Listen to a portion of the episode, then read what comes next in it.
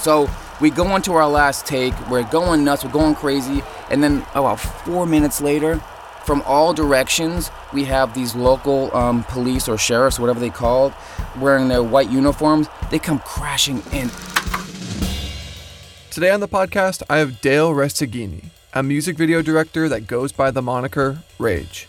He's directed hundreds of videos over the last decade for artists like Akon, Soulja Boy, and Lil Wayne.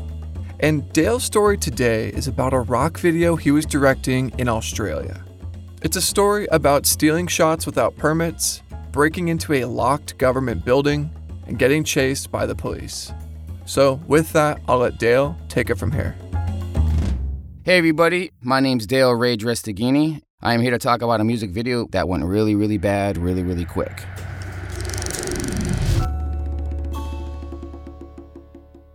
Okay, so it's 2003 and I've uh, just really started to pop off in the world of music videos, doing a lot of hardcore uh, metal videos. That being said, struggling with budgets is a never ending issue. I don't care if you have $500 or $500 million. There's things that you always want to do that are just going to be above and beyond the budget. So I was asked to do a $30,000 music video for a really good industrial metal band called Fear Factory. I was coming off, I think, uh, I think a few weeks of having like three or four videos on the Headbangers Ball a countdown, and so my name was like buzzing in those circles. So they reached out. Hey Dale, we need a video done in New York City on this date, 30 grand. I'm like, okay, boom, let's go here, shoot it here, shoot it like this, and we were all in, and we were about two weeks away from filming, and then I get a call from I think Christian from he was a singer of the band, or is Raymond the drummer. Hey Dale, I want to ask you a question. I'm like, okay, what's up? Hey, can we do this video in Australia? and I'm like, Australia? Uh, when? Uh, well, in two weeks. I'm like, oh my god, how's it even happen? Australia in two weeks? So of course, you know me being me, I'm never the no guy. I'm like always a let's figure it out guy. Yeah, sure, we'll make it happen they wanted to film it in Australia because Big Day Out is like one of the world's biggest festivals ever. Like Guns N' Roses, Rihanna, Akon, uh, Kiss. Like this is just the massive, massive festival that everybody wanted to be at. So basically, I had 30 grand. I had to figure out how to get me and my crew to Australia, Perth, Australia, mind you. So when I said yes to Australia, I'm thinking it's like Sydney, one of the major cities. So it's on the other end of Australia. So I start looking up tickets, and uh, there are no direct flights to Perth, Australia that are less than $3,000. I'm like, well, I'm taking myself, my DP, my wife and producing partner Kim, an AC, and one other person. So that's five people that we're taking. So five times 3,000 is half the budget, so that's not working. So the only way to get people there, we actually had to take the worst possible flights at coach, basically landing in four different cities before getting to Perth. And mind you, this is in 2003, not so far after 9 11, so security at airports was at an all time high. And we had to bring our own gear because renting in any country at that point in time was expensive, let alone a city like Perth, Australia, because there's nobody in 500 miles that has any kind of gear for this kind of production. So the one guy that did wanted to charge you so much money, it was just insane. It just made more sense to bring our camera, which is 35 millimeter camera, 35 millimeter film, with us. So every time we were going through an airport, we were getting stopped, we were getting searched, we were getting our bags looked. So it was just a very cumbersome experience. So um, I think the tickets ended up being like 900 bucks a piece. So that was a hell of a lot better than $3,000 a piece. Then we of course had hotels, we had gas, we had food, all that stuff. So yeah, I wasn't gonna make a dime off this video, but hey, I'm filming in Australia. It's gonna be amazing. I see kangaroos, uh, see koala bears, and do all kinds of amazing stuff in Australia with some really cool, cool bands. We finally get there. I see the band, and the band walks me through. Like they bring me to a, a warehouse. They said, yeah, so we were thinking this is where you shoot the video because we, we play Saturday before we got to leave to go to the next. Wait, wait, wait, wait. Shoot here. It's literally a, a metal box, a warehouse. Like I could be filming in Brooklyn or Trenton, New Jersey.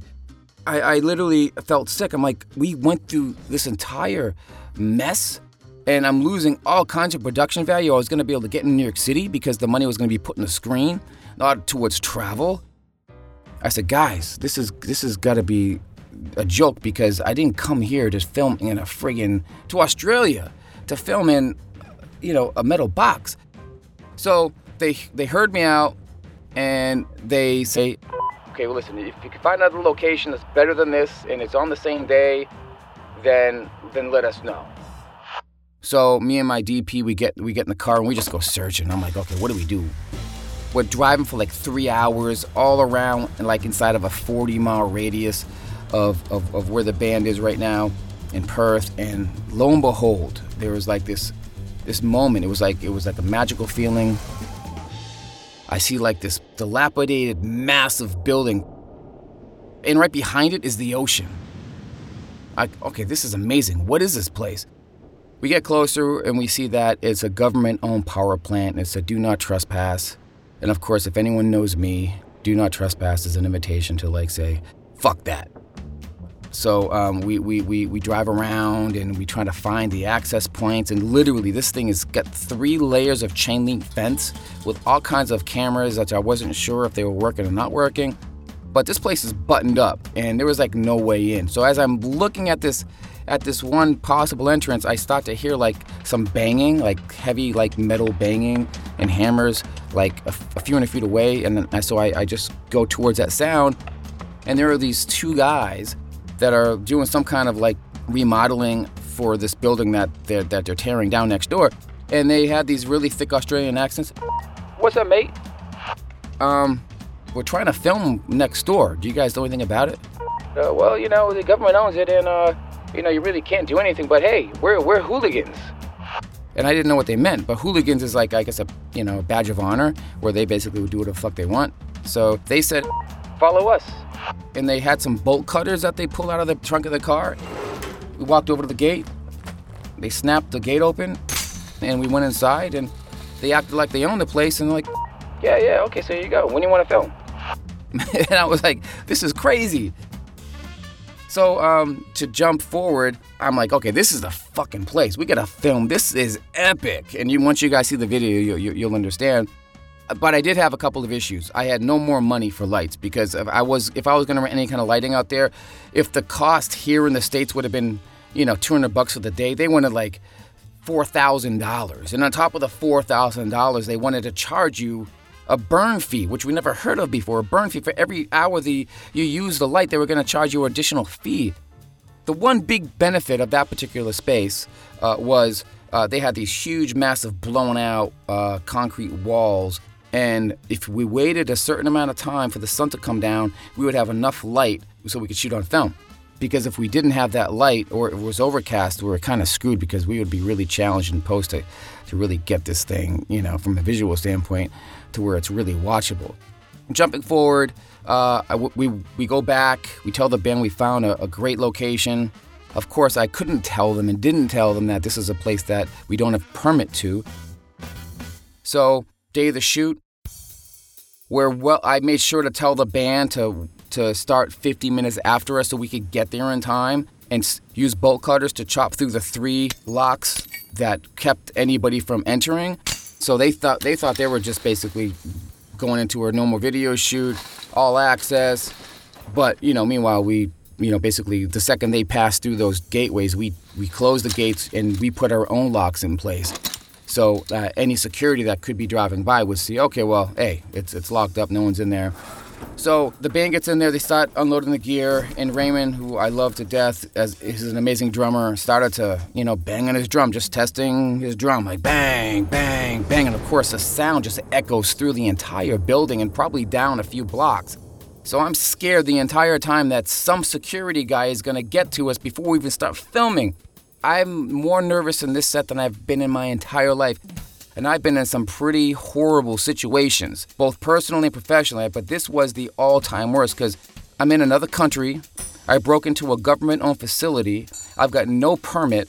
I've, I've changed their locks and I'm, and I'm shooting. And I, I, I can't imagine what would happen if we got caught. So, but hey, I'm a filmmaker. I need to get the shot, right? so that's that's what I was focused on. fuck everything else. So this is also we needed to have background, right? Free background, and this isn't the MySpace days.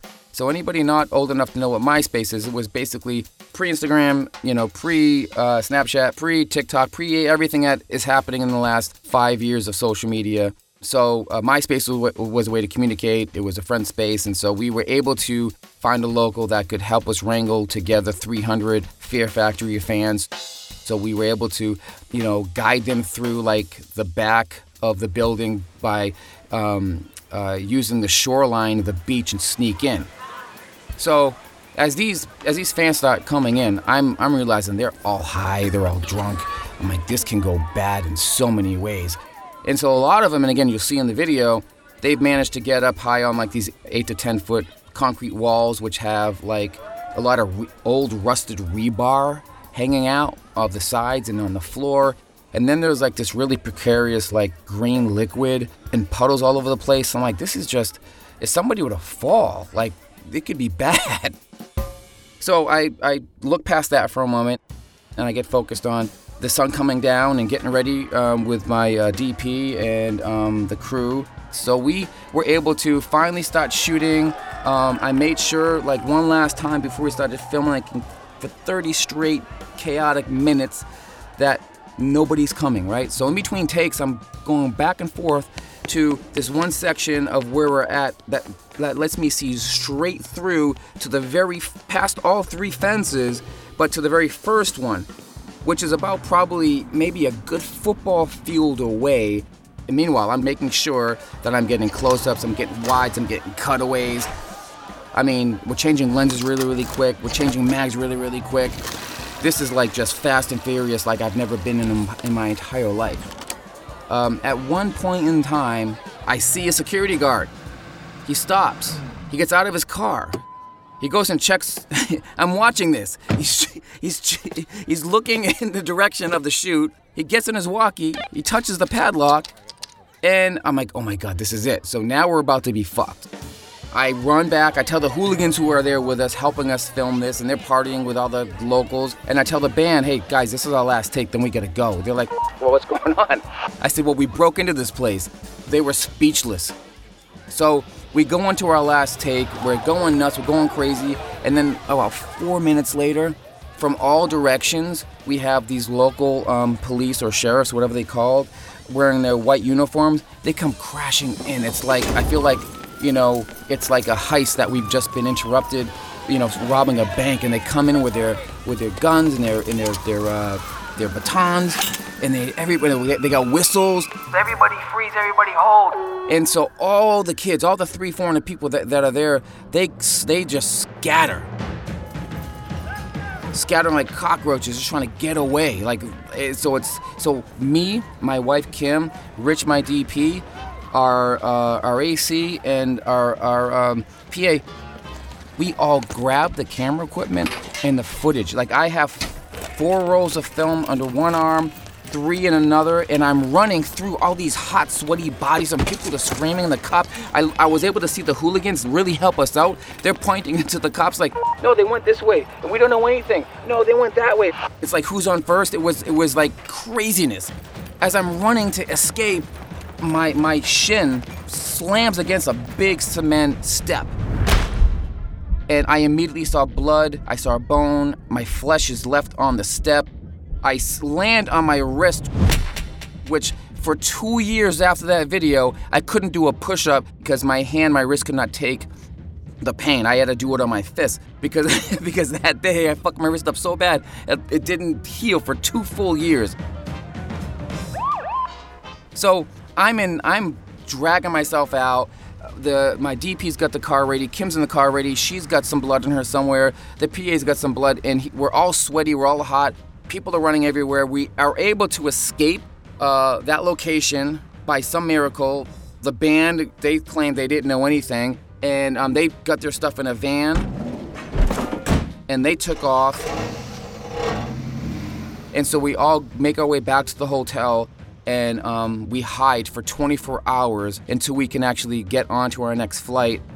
And even we're, when we were going through security, we were nervous that we were gonna get just get stopped because they could clearly they could they clearly at that point in time would have found out that there's Americans here in Perth filming a, a music video illegally. Uh, but fortunately, we were able to escape. I'm sure I'm missing a few beats here and there, but that's that's the the, the bottom line is I was hell bent on making an epic music video, and I wasn't gonna let circumstance prevent me from doing that. So it goes to show you, like, if you really love what you do, you are gonna do anything you can, including risking getting arrested, getting shot, getting whatever. You can, you, you're gonna make it happen, and that's that's what I've been doing my entire life, and I've been doing this for close to 25, 26, 27 years, and I am still exactly the same way.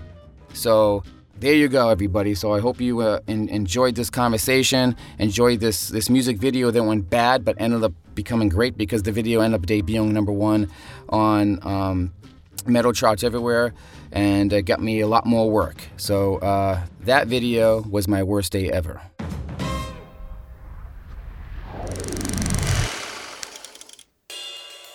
And that wraps up this episode. Thank you, Dale, for coming on and sharing your worst day ever. And if you have a worst day ever story and are interested in coming on the podcast and sharing it, head on over to worstdayever.com to learn more. And to make things easier, I've included the links in the show notes. Until next time, that's a wrap.